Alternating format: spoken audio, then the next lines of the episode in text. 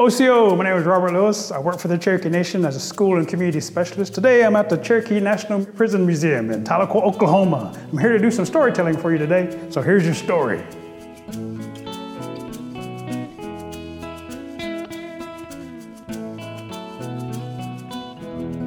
A long time ago, there was a creature called Jistu. Jistu's rabbit and Cherokee. Rabbit would go out and do all kinds of things, but Rabbit always got in trouble. The Cherokee elder told me, he says, we got everything from Rabbit because he'd always get himself into trouble. I'm not telling children to go get in trouble. That's something else besides your point. You can see what happens to you when you get in trouble.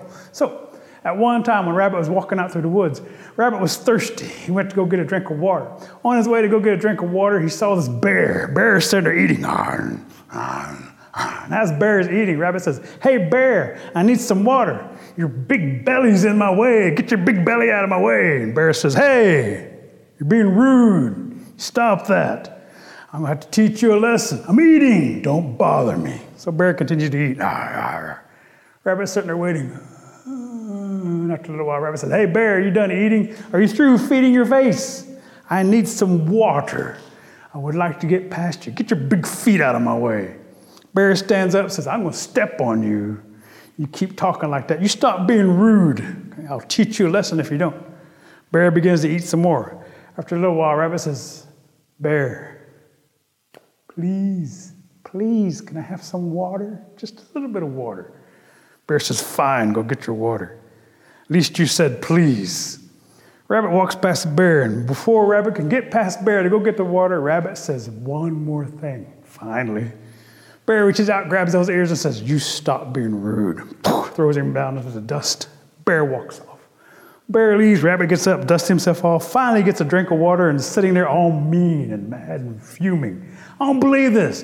Bear is sitting there making me wait, feeding his face. I don't want to take this anymore. I'm going to teach him a lesson. He's asleep out there. I can hear him snoring. I'm going to jump on his head. I'm going to grab his face and push it in the mud. I'm going to dance on top of his belly.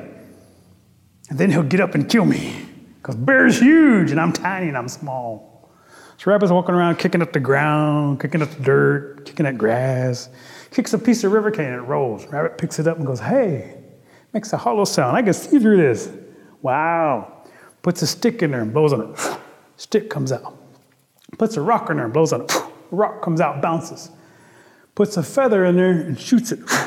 The feather launches out of the river cane and shoots across the river and hits a tree on the other side. Rabbit says, Wow, that flew really far. That looks neat. I need another feather. Puts another feather in shoots it.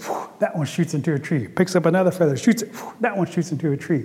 Rabbit's excited, says, This is a new game. Runs up there, grabs the feathers, and says, Ooh, they're slimy with my spit now. I can't use them anymore. So Rabbit comes up with an idea. Says, I need something sharp, like a feather grabs that feather, looks at the ground, grabs a stick, makes the stick sharp. I need something soft like a feather.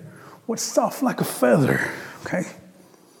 Grass. No, that won't work. Sticks. No, that's not going to work either. My fur. My fur's soft. So rabbit goes and says, I'll just rip some off my head. Nah, I look like skunk. Everybody laugh at me. I rip some off my belly. Nah, girls will make fun of me. I rip it off my bottom. I don't see my bottom. Ties that fluff on the end, shoots it. First blowgun dart comes out, sticks in a tree. Rabbit says, Ooh, I need more of those. Grab some more sticks, makes them all sharp. Starts to grab some more fur off his bottom and says, Wait, I can't take any more fur off my bottom. I'll be bald back there. I'll freeze when I sit in the snow. I need something else. So Rabbit goes walking off into the woods. Rabbit went out into the woods. Rabbit finds a thistle plant growing, has fluff on it like rabbit's fur. Rabbit gets all that fluff, ties it on all those sticks, makes all these darts, and says, Where's Bear? And goes back into the woods. Bear's out there sleeping. And as Bear's sleeping, Rabbit takes the first dart, names. Right past Bear. Bear wakes up and says, Huh? Something woke me up. Went right past my ear like a whisper. Maybe it's my girlfriend whispering in my ear, Hey, baby, where you at? Starts to look around for his girlfriend. Rabbit takes the next dart, names. Right past Bear. Bear says, Hey, my girlfriend's throwing flowers at me. I better pick it up. So Bear bends over and begins to pick it up. When he bends over, there's this huge target for Rabbit to look at, and he goes, Ha ha. ah! Bear pulls out that dart and says, Hey, who shot me in the bottom? Somebody's gonna die. Whole forest goes quiet. Nobody wants a bear match, but bear can hear somebody giggling behind a tree and says, Hey, you're behind that tree. Rabbit sitting there laughing so hard, says, He jumped so high. That was so funny. Bear says, You're gonna die. Rabbit goes, oh, takes off. Rabbits can run fast. Everybody's seen a rabbit run, but bears run fast when they're really mad, and this one's really mad. So all Rabbit can see is as he's running through the woods, Bear getting closer and closer. And all Bear can see is a piece of river cane running through the brush and can't tell who's carrying it. Rabbit runs up and finds a bunch of Cherokees sitting there eating and says, Hey, Cherokees, I have a present for you. Look at this. right into the ground. Here, happy birthday. Takes off. All the Cherokees pick it up, watch the rabbit run off into the woods, pick up that dart. They look at each other, they put it in there, and they shoot it. And they realized this would be a good hunting tool for their children, teach them how to hunt at an early age. And then Bear came tearing through the brush, says, Aha, one of you Cherokees shot me in the bottom. You're all gonna die. All the Cherokees pulled out their bows and arrows and they put them at that bear. Bear goes, Hmm, too many of you. I'll get you one day. You got that blowgun. You got that dart. I'll find you. Yeah.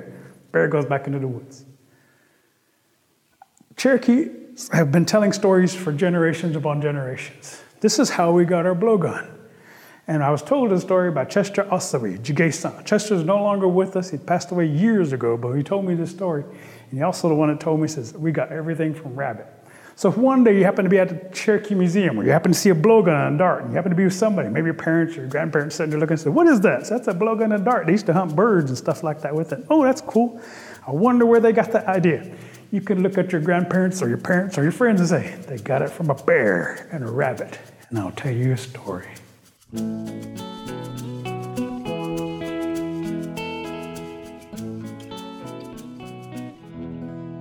To watch the video version of our podcast and other great series like Cherokee Word of the Week, go to youtube.com slash visit Cherokee Nation. Also, be sure to follow Visit Cherokee Nation on Facebook and Instagram for Cherokee cultural and historical content.